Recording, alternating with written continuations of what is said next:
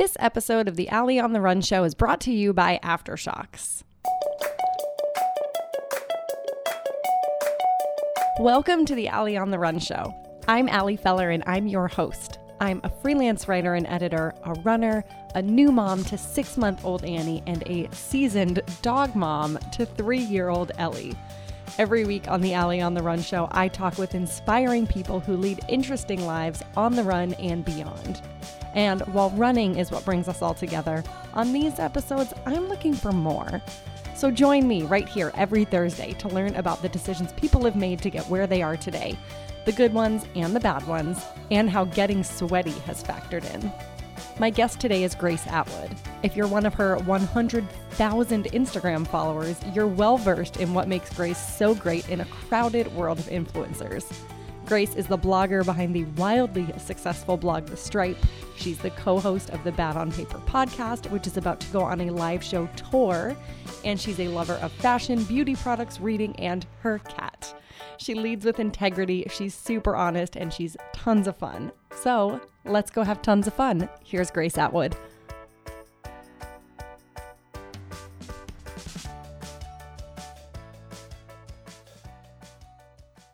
All right, Grace Atwood, welcome to the Ali on the Run show. I'm so excited to sit with you today. I'm so excited. Thank you for having me. It's great to meet in real life. I followed you for quite some time. Now we get to be real life friends. yes, I love that. Yeah, that's what this is. I'm going to, for the next hour, just try to convince you to be my friend, is how this is going to work. That's what we always say with our guests on my podcast. I'm like, I'm really just in here to make new friends. Exactly. It's a selfish endeavor. So give everyone the brief intro who you are, where you're from, what you do.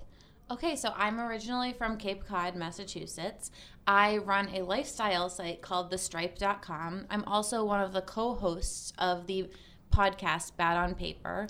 Bad on Paper is a podcast all about, it started as like a digital book club, but it's become a lot more than that. Like, it's kind of just, we do really fun interviews with cool women that we admire, um, sometimes men too, so not just girls.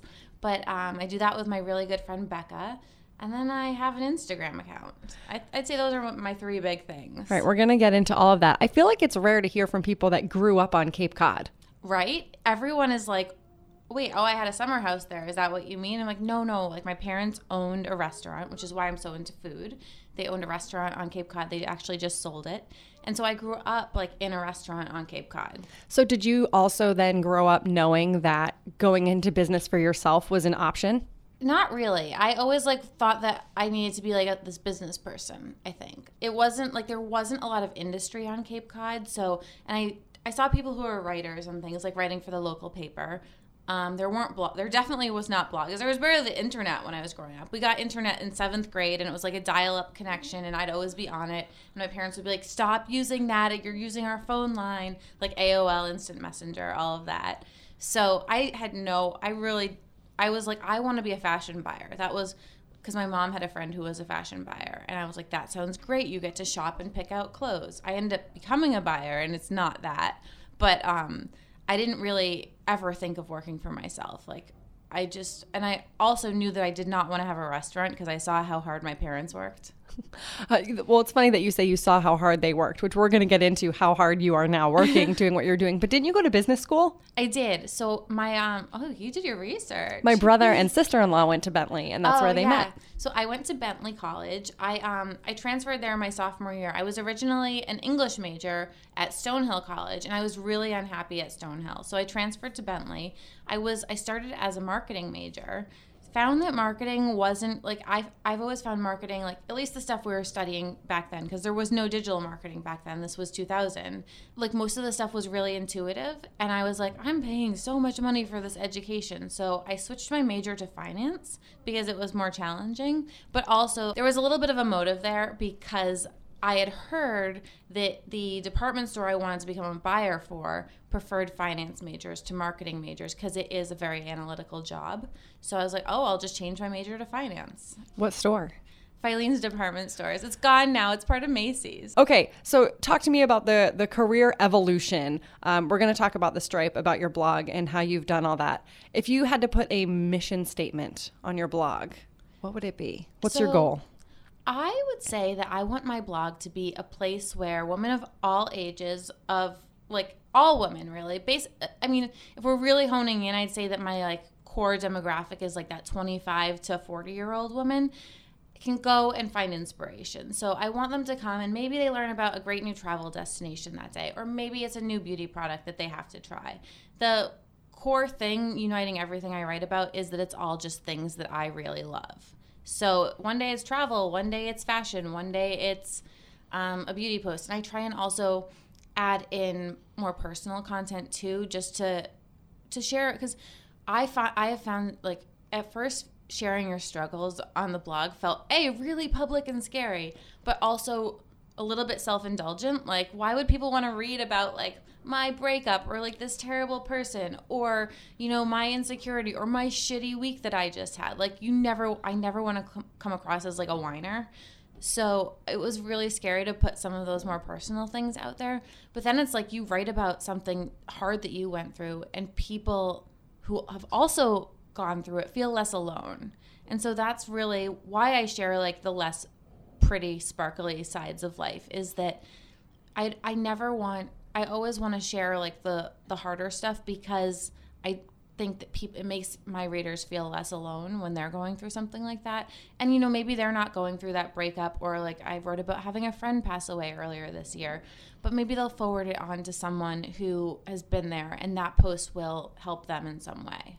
It's so funny that you use the breakup example. I was writing about running for like a year on my blog decided to write about a breakup i went through and boom, blog blows up overnight. Like yeah. still that was the post. I'm like, come on, I was I was pouring my guts out about yeah. these marathon training runs I was going yeah. on. But yeah, it's the personal stuff for sure. Mm-hmm. Um, is that your most popular stuff that you share? That and beauty. I think that I mean I'm lucky I have really good skin and I um well, not today. I look like I just looked in the mirror. You look great. Terrified. No, I don't. But thank you. um, I think that I've really worked hard to learn a lot about the skincare industry. So I would say that skincare and personal stuff is kind of the most popular. Is that hard sharing stuff about skincare? Because that's where I know nothing. And you're recommending stuff that people are putting on their face. Yeah. Is that is there a, like a stress? It sounds. It it is, but I always say like this is what works for Got me. It. Like if you have oily skin or acne skin, do not listen to my recommendations because I have really dry like lizard skin. So I'm going to use like the thickest moisturizer out there. So don't don't put that on your skin if you have acne. If you have really sensitive skin, do not use the retinol treatment that I swear by before bed. So I always like I at least try and always say. Sometimes I forget. Like I'm like these are the things that you should use if you have skin like mine. Yeah, don't sue me if you like light your face on fire because this didn't work for you. Yes. Smart disclaimer. Yeah. All right. The road to becoming a full-time blogger. What has that looked like for you? So it was a little bit accidental to be honest. So keep in mind because I always tell this to people, I'm 37. So I had a long career before blogging and I have a lot of younger friends that are, you know, just turning 30 now and they've been blogging since they were 20. So I started my career as an assistant buyer for in the buying office. I used that finance degree to get the job I wanted. I was working in fragrances and I worked there for three and a half years in Boston. And then Macy's bought us, and I did not want to go to Macy's. I did not want to go to any of the local Boston stores that also had buyers. I think at the time it was like Talbot's and J. Jill. And like I shop at Talbot's now, but I was 23 or 24. And I was like, no, I'm not going to work there. So I um, ended up I was the assistant buyer of women's fragrances, and I ended up talking to all my fragrance contacts, being like, you know, I'm thinking about moving to New York, this and that. Like, do you have any like assistant marketing manager roles? And there was this one company, Cosmopolitan Cosmetics, and they had just been bought by Procter and Gamble, and they offered me a job as a marketing manager. So I packed up my bags. I moved to New York. I mean, before New York, I had to. I lived in New Jersey with my aunt for for three months. Yeah, Jersey. I know, not your yeah. dream, but um, Jersey pride. well, it was great because I had to save up for first, last, and security. And then one of my friends from Boston was also moving. She got a job at Macy's. She, we ended up becoming the best of friends because we shared a one bedroom apartment in Stuytown. Like we made a wall with bookshelves, did the whole thing so that we could afford to live in the city. And I started working for Procter and Gamble. So I was there for three and a half years. I learned so much Um, I had a great experience. I think that P&G is kind of like the Harvard of marketing. It was such a great place to kind of learn like how marketing works, like how to put your consumer first, the whole thing. Then I got laid off. So that was like heartbreaking, but it was 2008. It was like the height of the recession. Oh God, worst time to get laid off. Worst time to get laid off. Um, they cut 40% of our marketing team. Yeah. So then, but I lucked out. I got a job really quickly, and I used my severance package to go to Greece for two weeks. Oh, it's amazing. So uh, my like, I feel like I have a very lucky layoff story. I'm like, well, I got another job, and I went on a trip. So I went. So I went to Coty from there, and I loved Coty, but I had this nightmare boss. I don't think she still works for the company. She actually ended up like I think she's no longer allowed was no longer allowed to manage people after me and one other person had a really bad experience. So she was a nightmare. She would um, have me. I had I, I was on nail polish and. I remember like she just was like determined to knock me down because at the time I had like six years of experience and I was brought in as like a marketing manager. I had my own office, I had direct reports. Like I was like, I'm doing pretty well. And she was just like, here are 100 bottles of pale pink nail polish. I'm going to need you to sort them by opacity. So, you know, there's, if you look at, I know so much about nail polish from my like year and a half working on Sally Hansen.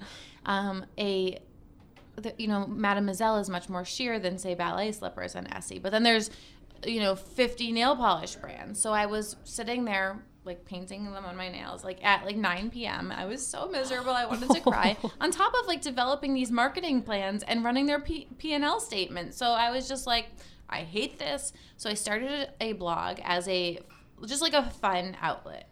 I was like I'm just going to write about the things I like when I get home at night and want to cry cuz I hate my life. Oh. Um so I it was called Stripes and Sequins. This was January of 2010. And it just became this fun project. And then I started doing do it yourself projects. So I would see because I wasn't earning like that much money. I I um I would see things on Gossip Girl that I really liked, like a Dannijo necklace that Serena was wearing, and it was eight hundred dollars. I was like, I'm gonna figure out how to make this. So I went to the bead store. I found like the sparkly beads, the turquoise stones, and I just recreated it and then showed how to do that on my blog. And that's when it started to get more popular because there weren't a lot of people doing that. There was like three or four other really great DIY, DIY sites. So I had like a weekly DIY. I shared beauty products I liked, clothes I liked. I mean, any collage back then was designed in Microsoft Paint. A lot of things were distorted because you couldn't control like whether something stretched. I just like eyeballed it. like it was bad. But it was my fun little project and I never thought it was going to be anything more than a fun little project. But then so miserable at Coty, I actually got moved back to fragrances, had a great boss, loved her. But a very small at the time startup called BaubleBar approached me and they were like, We're looking for someone to run our social media. And I was like, Cool, like let me think of anyone I know. And they're like, No, we like you. And I was like, I don't have any experience. But I think because I had built that little blog, I had worked for Procter and Gamble and Coty in marketing, they saw something in me, so they hired me. So they found you through your blog, not through Yeah. LinkedIn. No, because I wrote about them on my blog. Got it. I did like a Microsoft Paint collage about their jewelry. I mean, and their photography was bad back then. My collage making was bad. It was all bad. But you got hired. I got hired. I got a job. So I was just so proud that I got a job I was excited about from my blog. Again, I don't think I was really making any money from the blog at that time. I think I had like a few affiliate links on there because Reward Style, which again was a tiny startup back then, approached me and was like, "You can like change those Shopbop links to our links and make like twenty dollars if someone buys those sunglasses." And I was like, "Cool." I remember I made like sixty dollars. I was like, "I'm rich. Like I can go buy like a new J Crew sweater." Like it was, it was like so- half of one. yeah, like, or a J. Crew factory. yeah, There you go. Exactly. Well, it was 2010, so it was like a little cheaper, but Okay. yeah, like half of one. Definitely not cashmere. I was gonna say that's what I'm thinking. The Yeah. nice, uh, the crew neck cashmere. I used to Yeah. be obsessed with those. Okay, so you started BaubleBar. Were you happy? Yes, I loved it, but I was working so much, and I was almost 30 at the time, so it was you know it was a lot to be working. Like we were, we just never stopped working.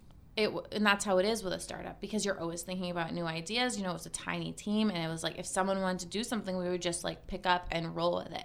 And that was my favorite part of working for a small company because if you have an idea and everyone agrees like there was only four of us at the time like it's pretty easy to make it happen. So i was at BaubleBar for about four years all the while like grow they were growing my blog was growing and i thought like this now when was this this was 2015. Yes, it was 2015, and I was so burnt out. Like I remember there was one weekend where I just laid in bed and watched like two seasons of The Good Wife, and I was just so tired. I had rebranded my site to thestripe.com.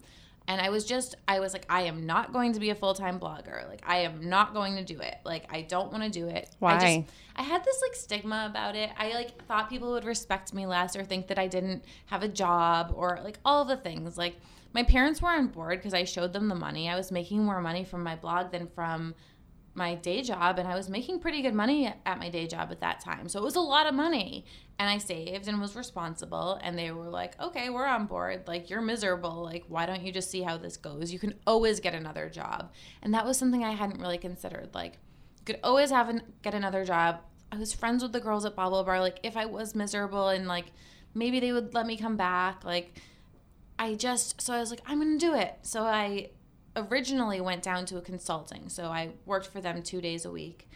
And it was a little it was just still too much because I was I had a lot of work to do in those 2 days and it, it was never enough. It's like the same job just Yeah. crammed into 2 days. Yeah. Yeah. So I I ultimately stopped doing that. Worked for myself full time.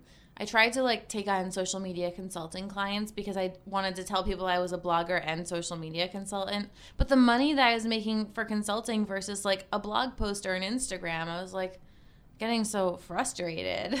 So it was mostly it's what you wanted to do. You were just more worried about other people seeing it a certain way. Is that right? Yeah, and stability because that first month I had no sponsored content on my blog. Like it was it was just there wasn't a demand for it. And then the next month I had like double what I usually would get.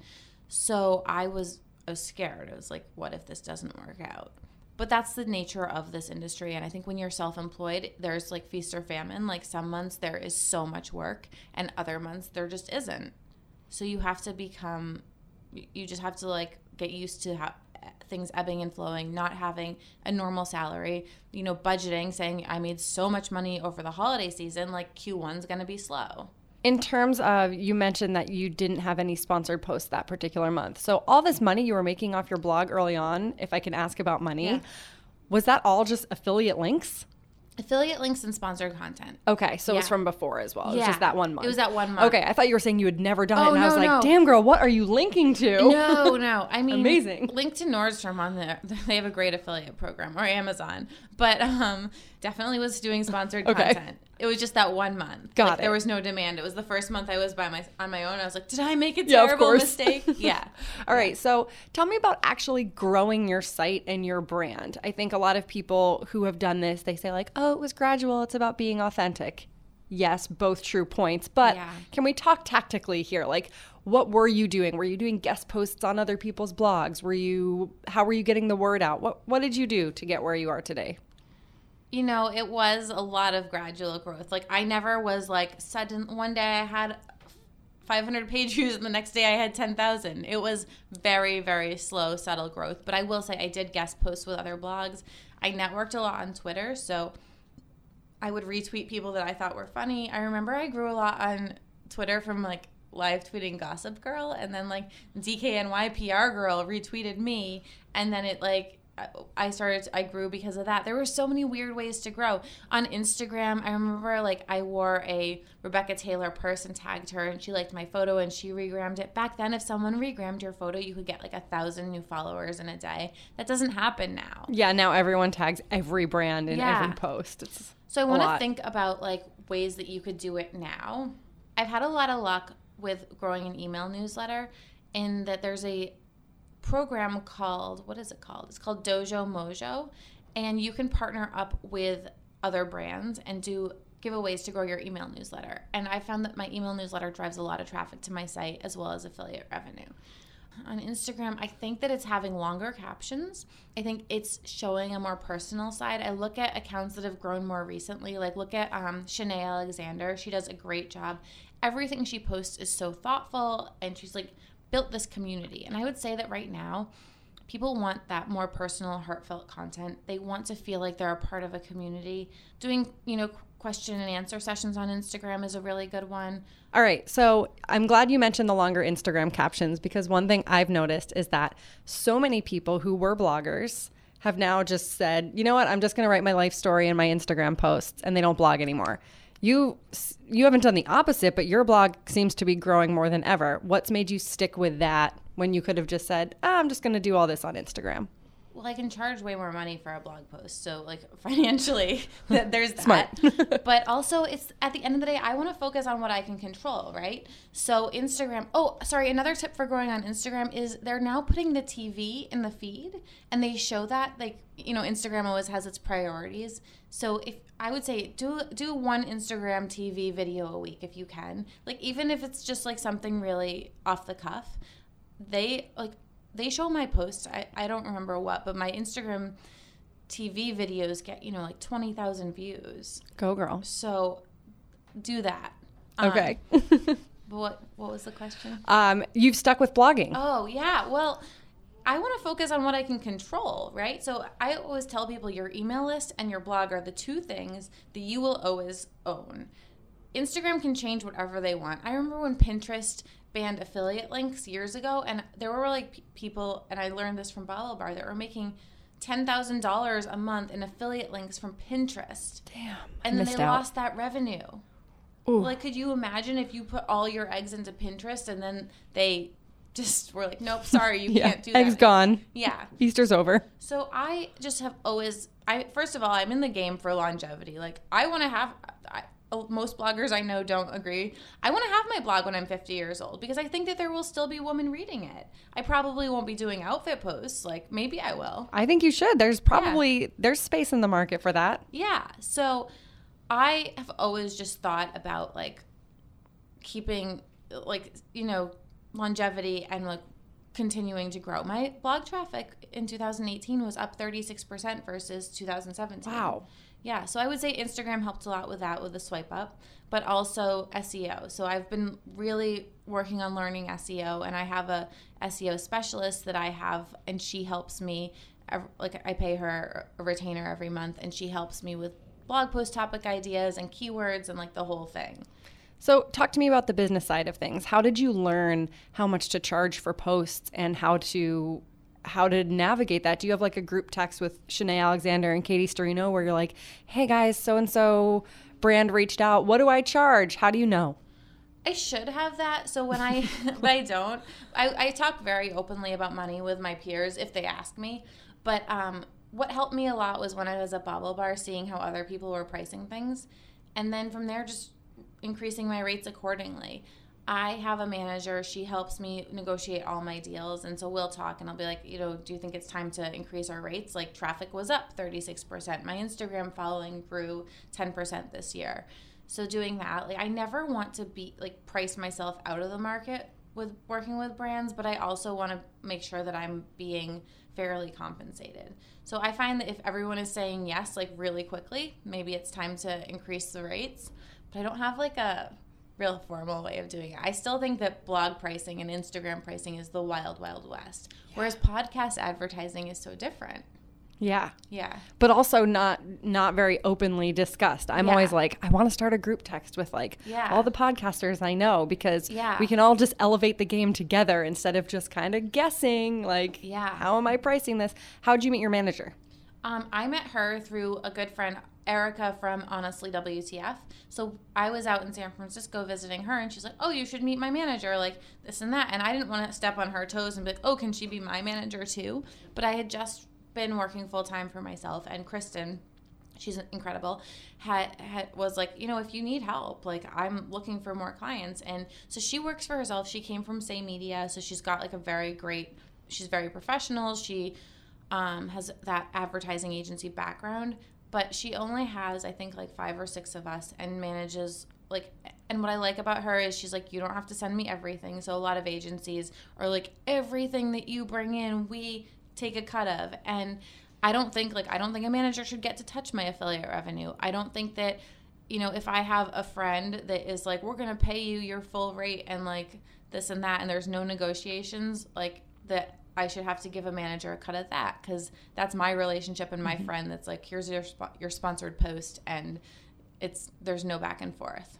All right, so I think that a lot of people, maybe myself included, look at influencers and say like, that's a freaking sweet life. You're like, wake up in the morning, maybe go to yoga, take a couple really pretty pictures, post them, day's done. Boom. Like that's a good life, right? Yeah. Accurate?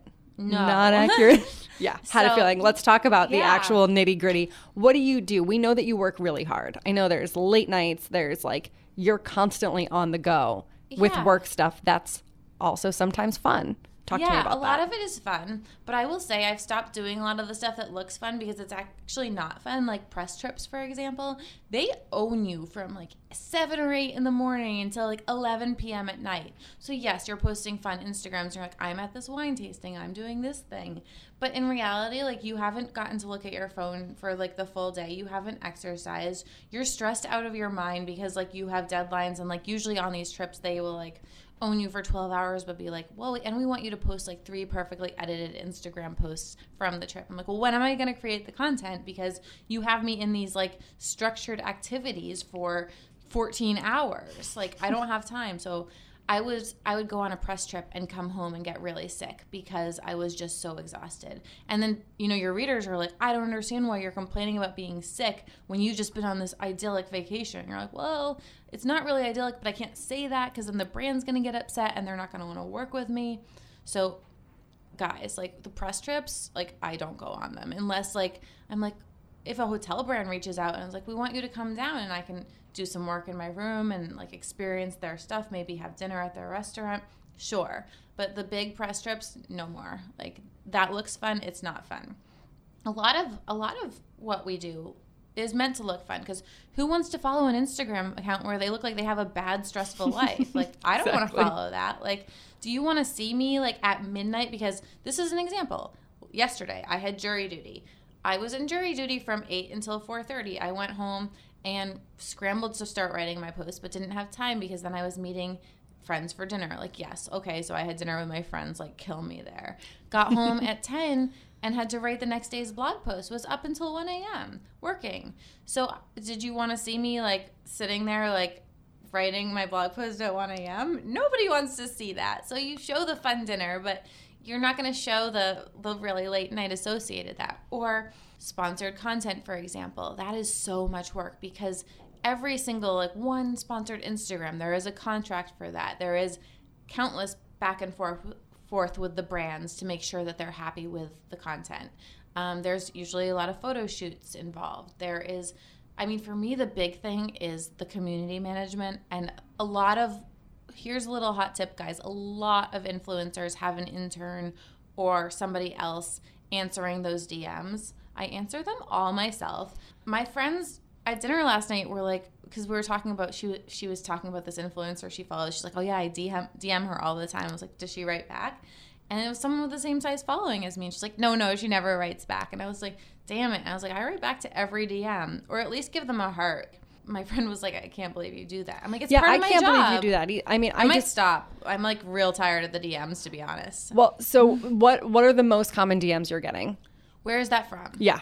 so I hate myself every time on my story. I'm like, my shoes are Loeffler Randall, my dress is this brand, this that. I'm wearing a size small. Like, do you know how annoying it is to write that every time? You know what's more annoying is getting 100 DMs saying, "Where are those shoes from?"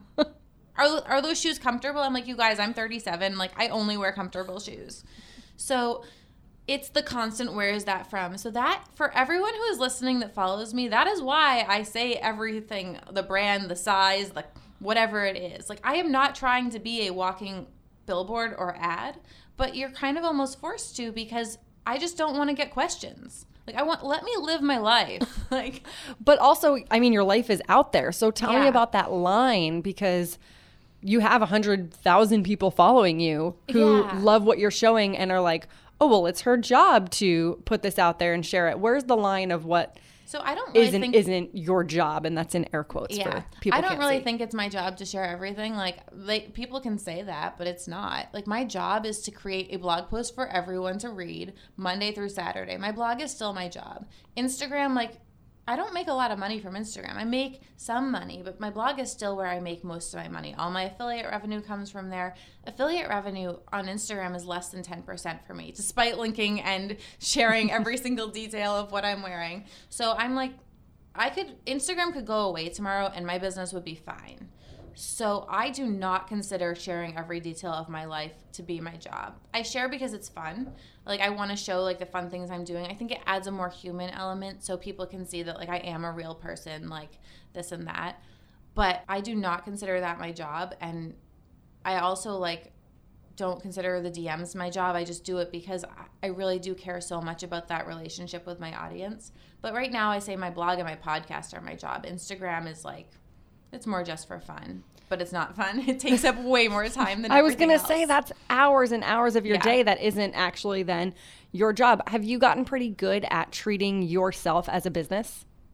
No, I need, I need to work on it. I'm well, it working sound, on I it. mean, it sounded like you are at least getting better at like yeah, yeah. No, I am. It's just uh, a lot of the a lot of the work. It, just I, I I don't think that I am as professional as I could be. I really like miss the days when I first before Instagram stories and and DMs came were a thing. I could get all my work done between like eight and six and have like a normal life. And then I wasn't showing my life on Snapchat or stories because that didn't exist. And frankly, I miss those days. Although I do think I have a better connection with my readers now because of it. So it's give and take, right?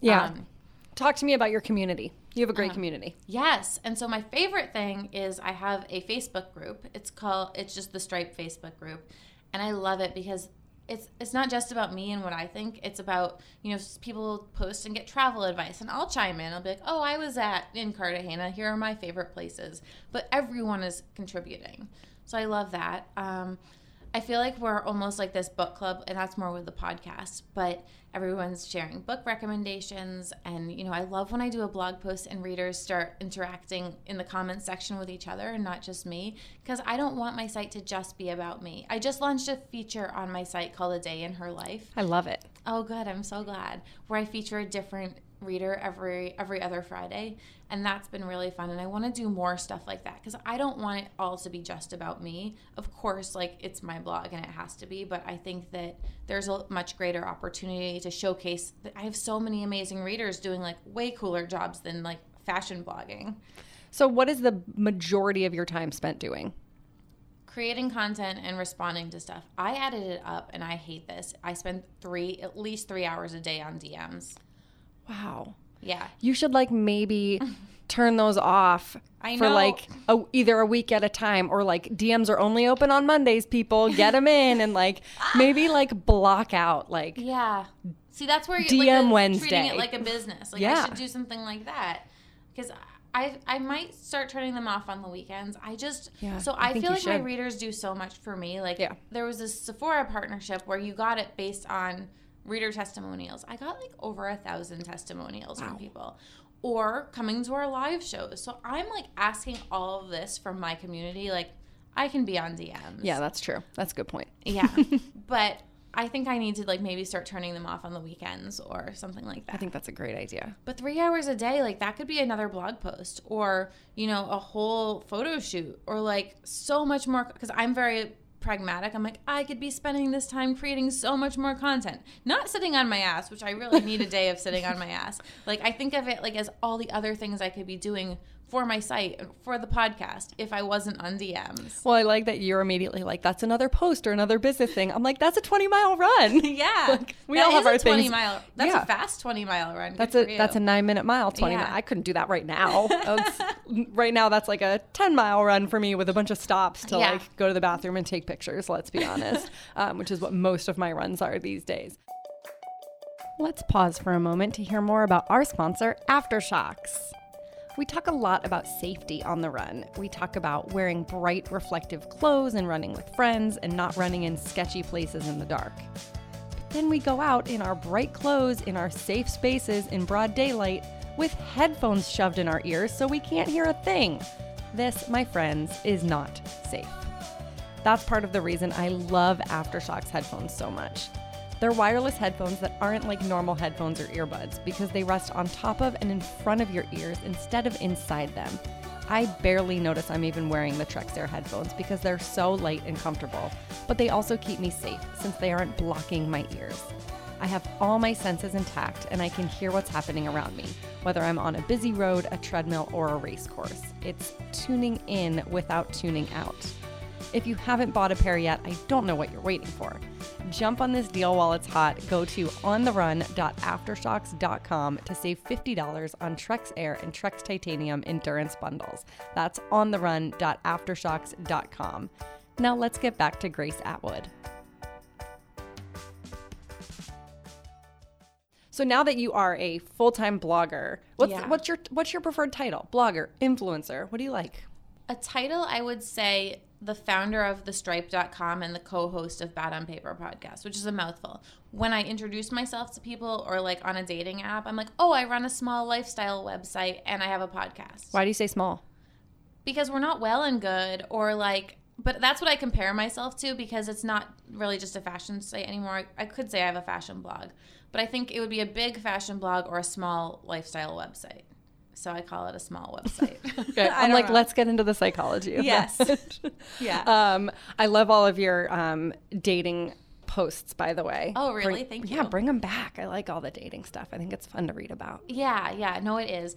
I just I've been leaning into work like real hard lately, so I have not had I have not been on a date. I'm going on a date this week, so that'll be good. But I I haven't had anything to say. Like, and I had told my readers I was going to do a post about online dating, and then I got crazed because we like announced a live show tour for our podcast, and like the podcast started to like do really well, and now we're working with advertisers, and it's just been like it's a whole second job. So I'm like, I can't date. I do not have time for men. Well, I should clarify. I like your message about dating, Oh, which, like, your whole message about, like, marriage, dating, all of it. Just give us, like, your elevator pitch there. Yeah, so I mean, I've only just gotten more comfortable saying this, but I'm pretty sure I don't want kids. So that gives you a totally different outlook on dating because I'm not in a rush anymore. Like I'm not feeling like the the ovaries like singing a song being like, you know, I want a baby. Like I don't look at children and and think I want that. Like I have the most amazing niece and the most amazing nephews and I love them and I love my friends' kids, but I just don't have that ache.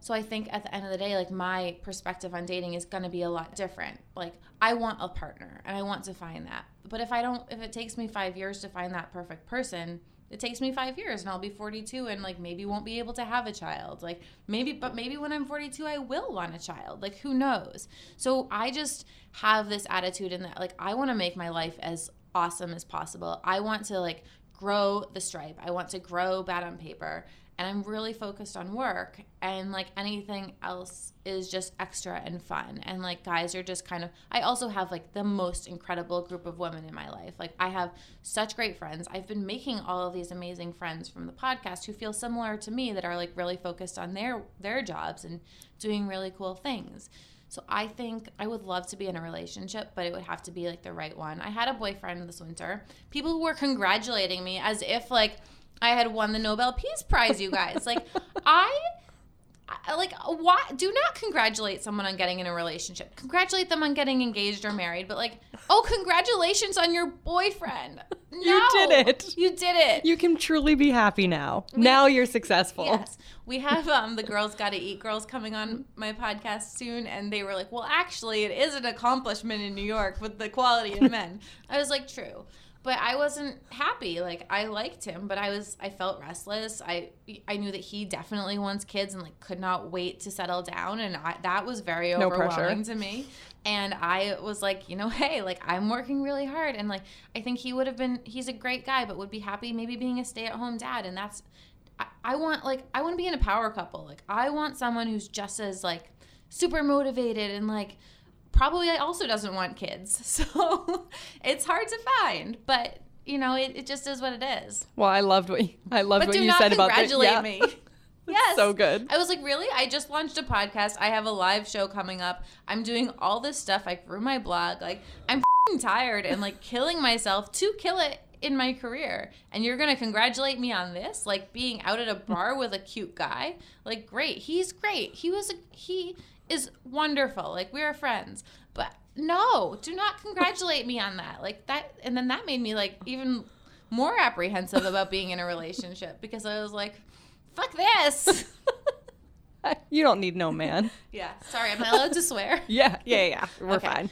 and We're I fine. again I do want to be in a relationship, but it needs to be like the right one. I remember reading in a post that you wrote. This is off the topic of dating, though I do very much enjoy that conversation. um, I remember you saying something that when you started blogging, you knew people were making fun of it. Oh my but you kept going. Talk to me about that. Well, this was really hard because when I did start my blog, I had a boyfriend, and his friends loved to make fun of my blog.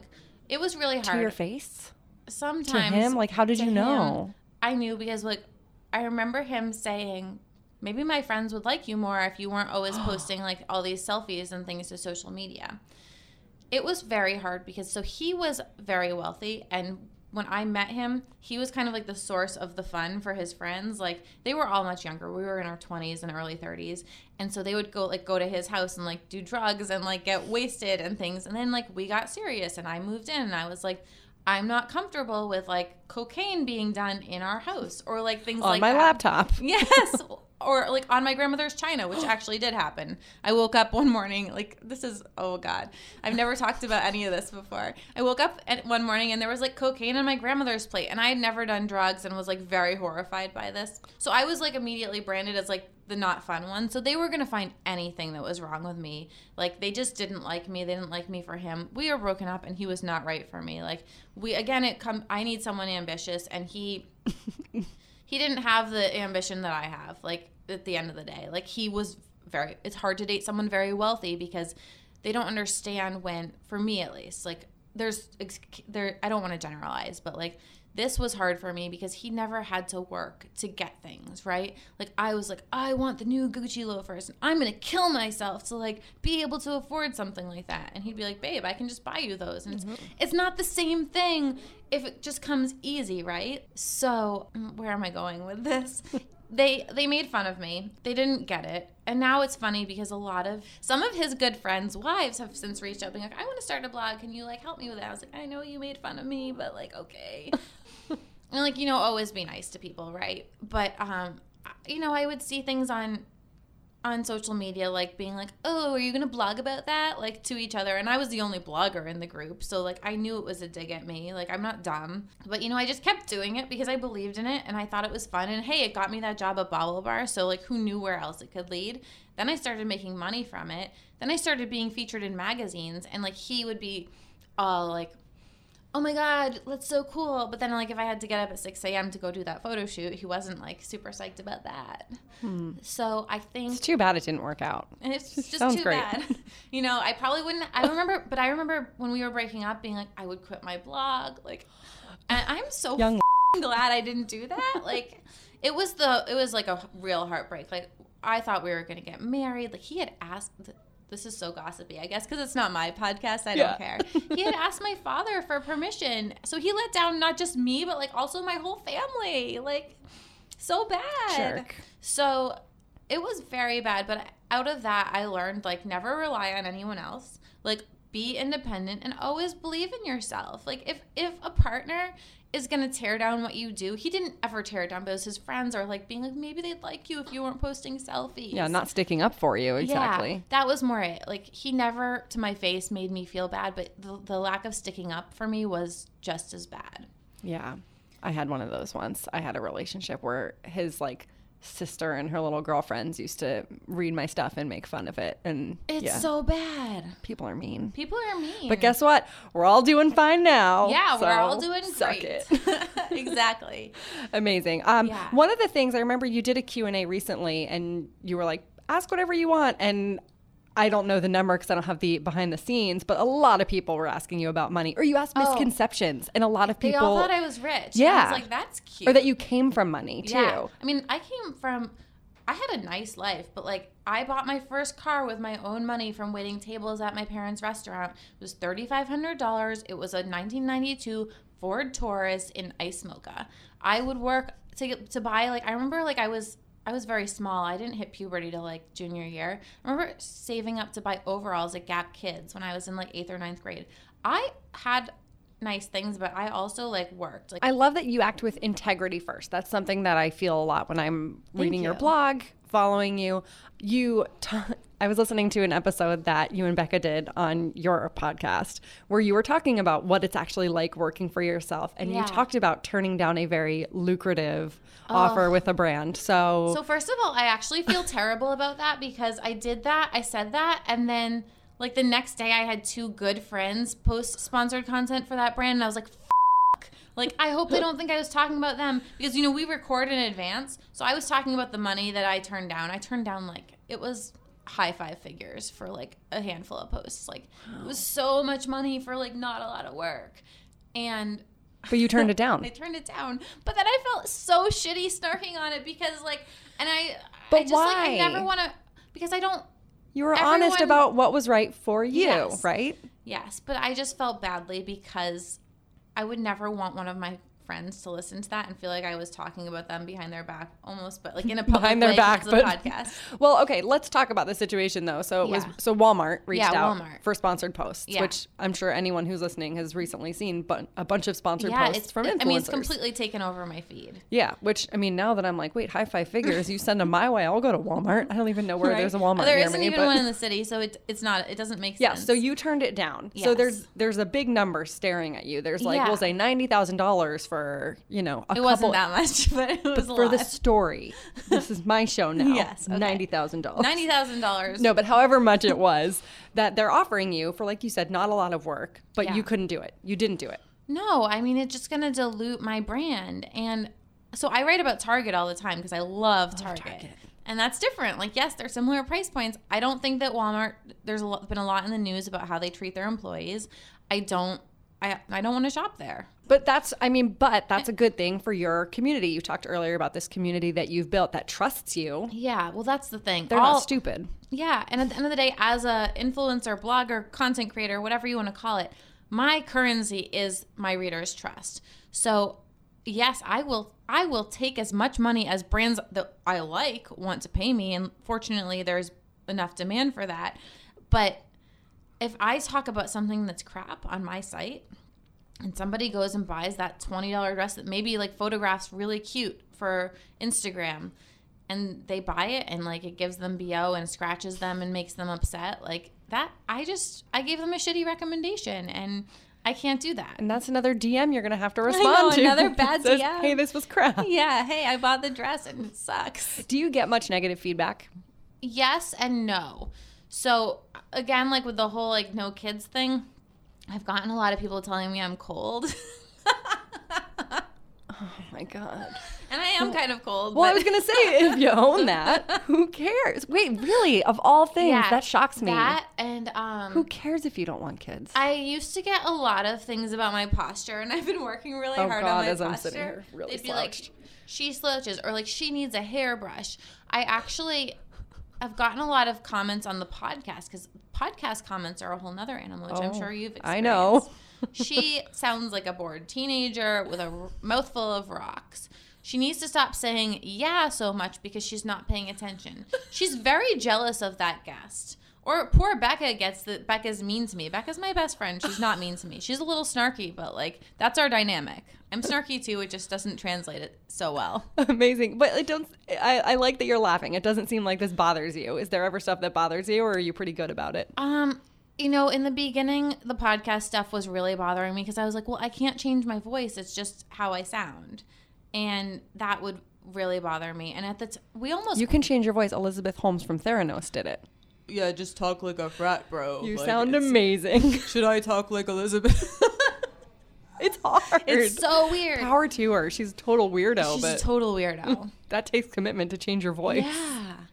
So. We almost stopped podcasting this winter because I was so busy with my Oh, blog. okay. I thought you were going to say because of the comments. No, not because of the comments, but I was like, people don't like it, and it's just like so much work, and we're not really, we weren't making, we're we're only just, we still haven't paid ourselves. We're only just becoming profitable. We were about to pay ourselves, and then we realized we need to incorporate. So now that, that the money we were going to pay ourselves is going to the accountant. It's very glamorous. it's this very life. glamorous. So like it's been a year of podcasting, have not made a dollar from it. Like just want to throw that out there. So it's again, this life is not all that glamorous, it's not all that lucrative, but we're in it because we think we're building something and there is potential. So Do you love what you're doing? I do. I absolutely love it. I wake up so happy and excited every day. I mean, there's days where I'm like, I'm f- tired and I don't want to get out of bed, but I love what I do. I love my readers. I feel very lucky in that I have the nicest, kindest blog readers. Like, one of them sent me a DM today being like, You look so good. It looks like you're aging backwards. And I was like, Thank you. I love you. But I have this like amazing the DMs woman. on. I, I'm keeping the DMs on. I complain about them, but it's only because they just take up so much of my day. And I think of, again, I think about what I could be doing with that time instead. No, I just mean because that one was so nice. that one was so. you want to let those ones through. You need Yeah, to filter. yeah. I guess that's Yeah. what the intern does. If you does. tell me I'm Find aging intern. backwards, I will love your DM. Okay, so you launched your podcast, Bad on Paper. Very Yes. exciting. You seemed genuinely shocked that you sold out your live show. Oh, we were well. So Caroline's reached out to us, and I remember forwarding the email to Becca and being like, "We should take this call." And she's like, "Do they have the right people?" And I was like, "I don't know, but we'll do it." So we take the call.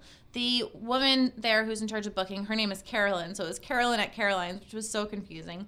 Was such a gem. She was so genuinely excited about our podcast. So like her excitement made us excited. Was she a fan of, of either of yours? Is that how they found you? Yes, so Okay. she was a listener, and they, I think because you know these larger podcasts like A Girls Gotta Eat and the Betches podcast were doing these live shows. Caroline's was like, we got to get on this. So we were like, we don't think we can, like, we don't think we can fill your room. It's 300 people. Like we thought it was 500 people at the time. It's 300 people. She says to us, as long as you can get 60 people, we'll be psyched. It's a Monday night, and Mondays are slow anyway. I was like, great. Uh, we each have 30 friends that we can drag, you know? So we started planning it. And, you know, within the first day, we sold like 100 tickets. And I was like, Becca, we're going to sell this thing out. And I don't know where that confidence came from. Like, Becca calls it mediocre white man confidence.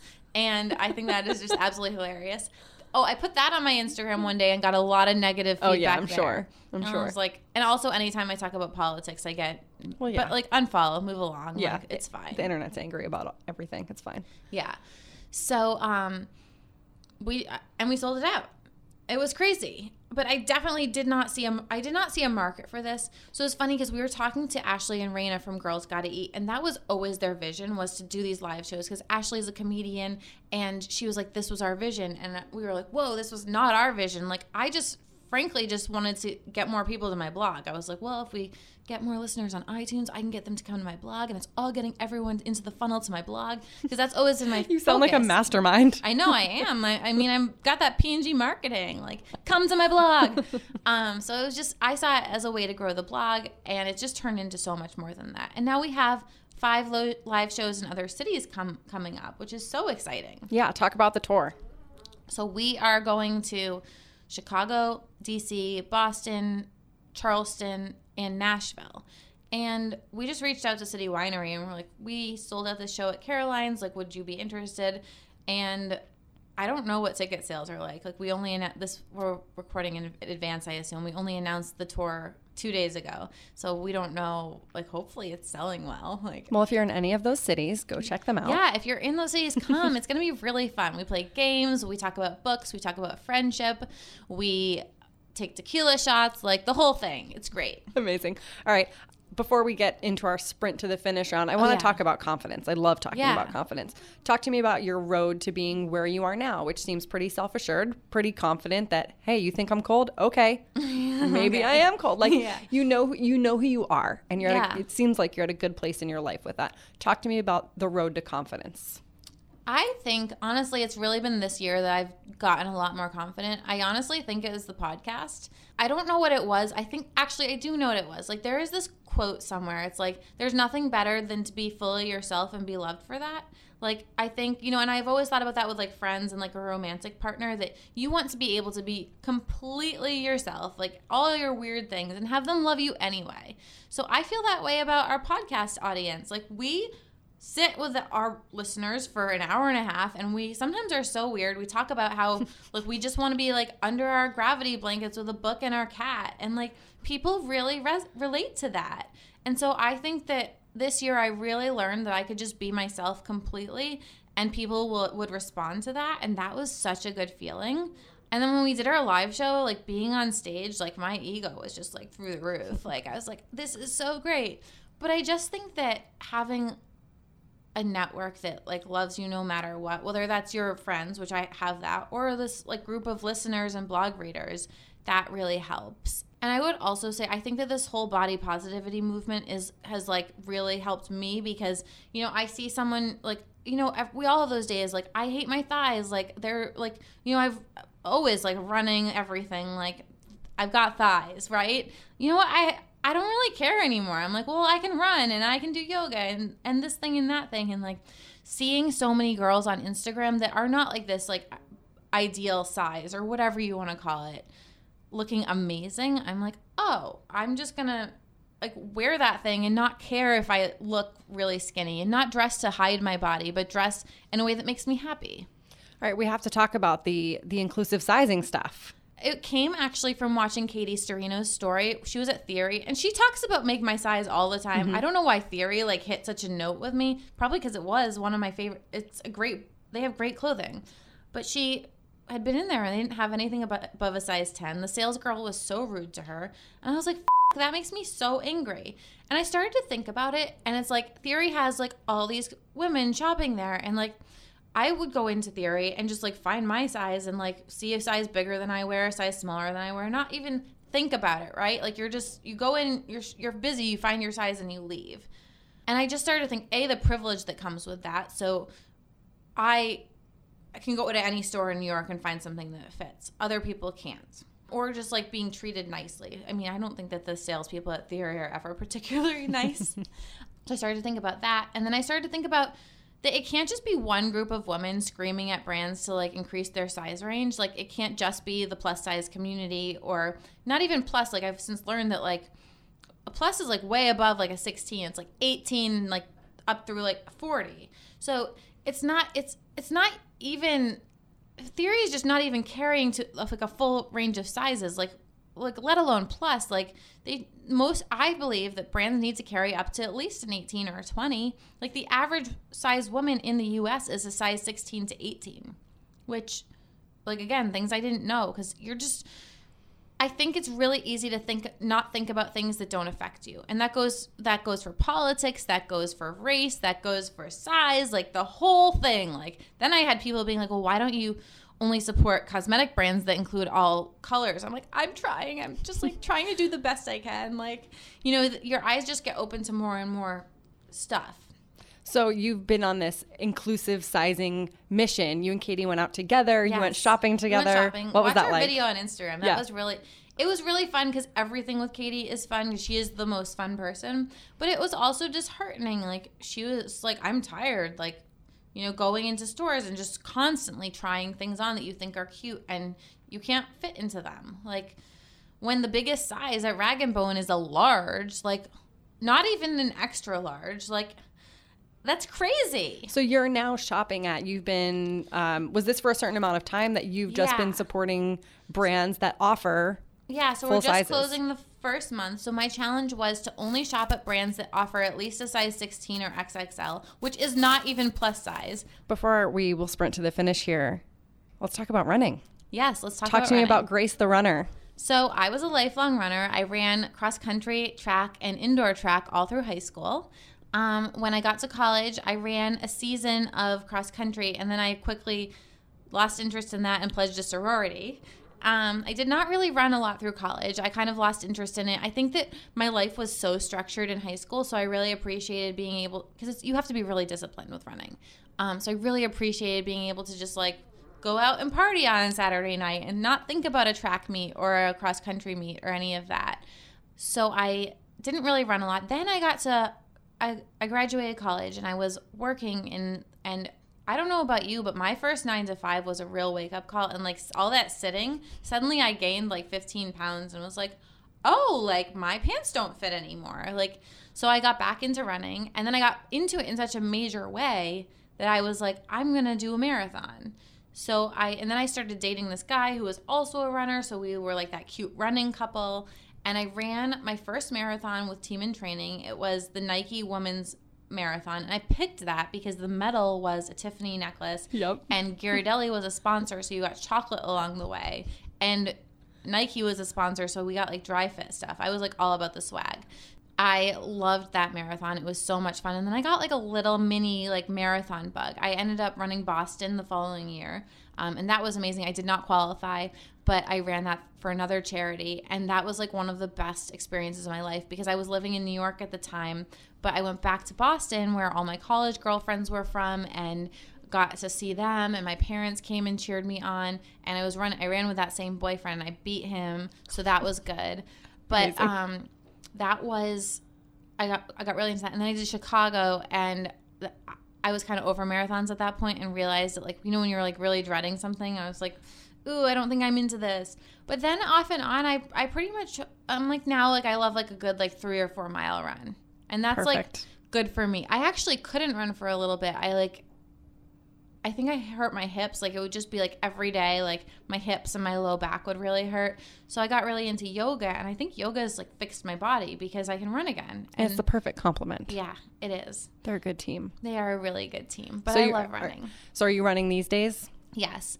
Um, I love, I live in Williamsburg, so I love running through Domino Park and then like along the river, like along Kent Avenue. And I usually run into Greenpoint. Sometimes I'll do like a loop around that park up there and then run home. It's not a long run, but I, I love it. Like three or four miles max. Perfect. Well, in the spirit of running, are you ready to sprint to the finish? I'm ready to sprint. All right. What would your last meal on earth be?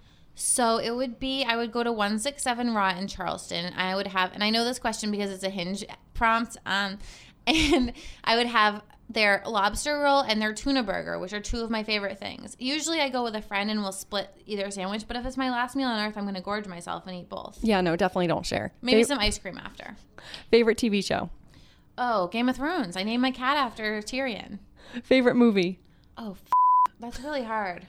Um, that actually is hard hitting, Ali. I know Mean Girls, like it's not really my favorite movie, but it just came to mind. it's a classic. It's a good one. No, I like it. It's what comes to mind. Yeah, it's what just we're going for here. to mind. I also think about Good Will Hunting a lot. I don't know why that just came to mind. Biggest pet peeve. Oh God, people who DM me, "Where's that from?" When I already said where it's from, or slow walkers. Like I, I like I walk really fast, um, and I get very annoyed when people. That's like walk the slowly. quintessential New York City pet peeve. Yeah, slow walkers. yeah. Everywhere else in the country, they're like people who shove me on the sidewalk. I'm like, but we have to walk elbows out. It's Yeah, the only way to It's do the it. only way to do it. Dream bad on paper podcast guest.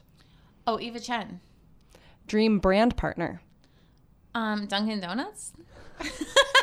I'm lucky. I've worked with like pretty much all my dream partners because it's been you know nine years of this. But we have this constant joke because we always get Dunkin' before we we record, and we're like, when is Dunkin' gonna sponsor us? Yeah, this is a good market for them to get into. But it's hilarious because they had a whole round of like influencers doing sponsored posts about them, and I was like, Dunkin', I am your biggest loyal fan. Like, why won't you sponsor me?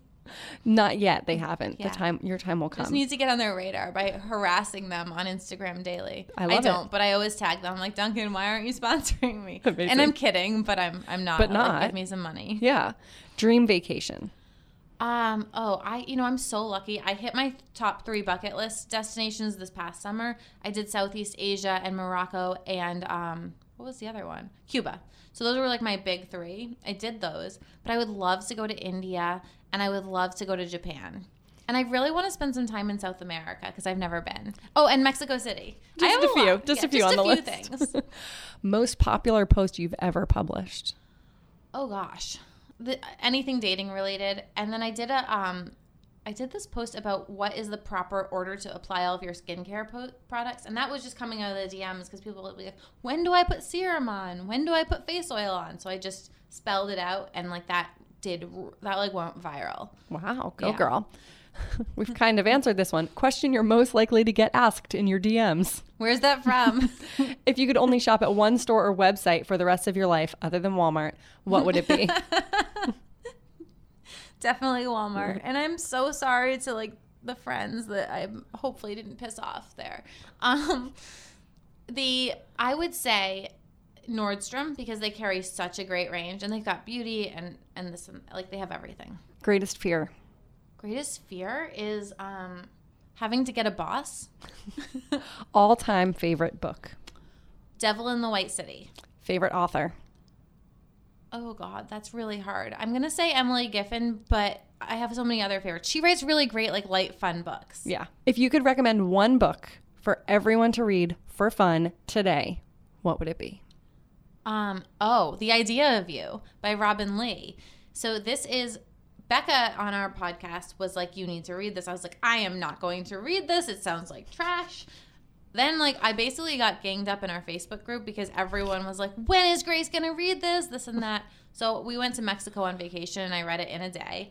it is basically Harry Styles fan fiction, but it's surprisingly What? well written. And it's about this chic 40 year old divorcee who takes up with a 25 year old version of Harry Styles. The sex scenes are amazing, the plot is amazing, but it left me like gutted and I need a sequel. And so now I harass Robinne Lee on Instagram to give us a sequel like every day. All right, let's all go read that book. I Go love read it. It's amazing. Where was your first real kiss?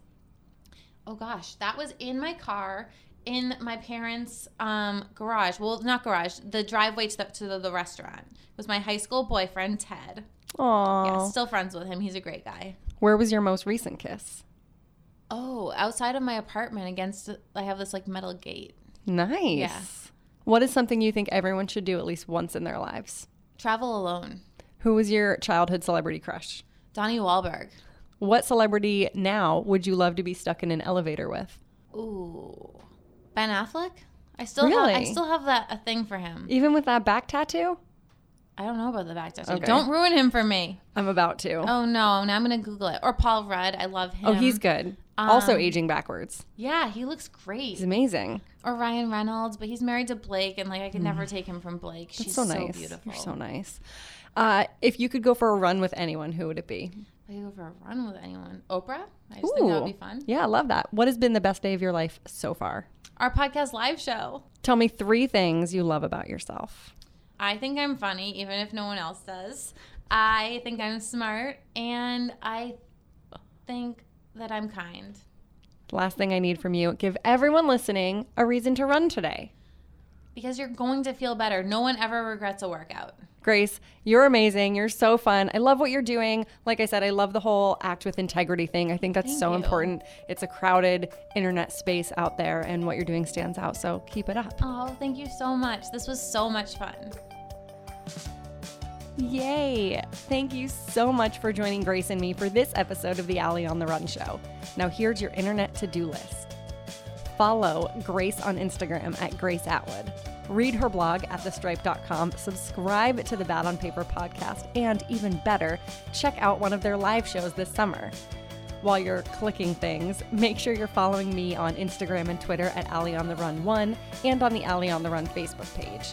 And don't just listen to this show, make sure you are subscribed to it so you don't miss a thing. There's tons of bonus episodes coming out, so you don't want to miss them. Rate the show, review it, really just go all in on your screen time today. Last thing on your list, don't forget to get some Aftershokz wireless headphones. Go to ontherun.aftershokz.com to save $50 on all endurance bundles. Now go work your butt off doing something you love, and thanks for joining me on the run.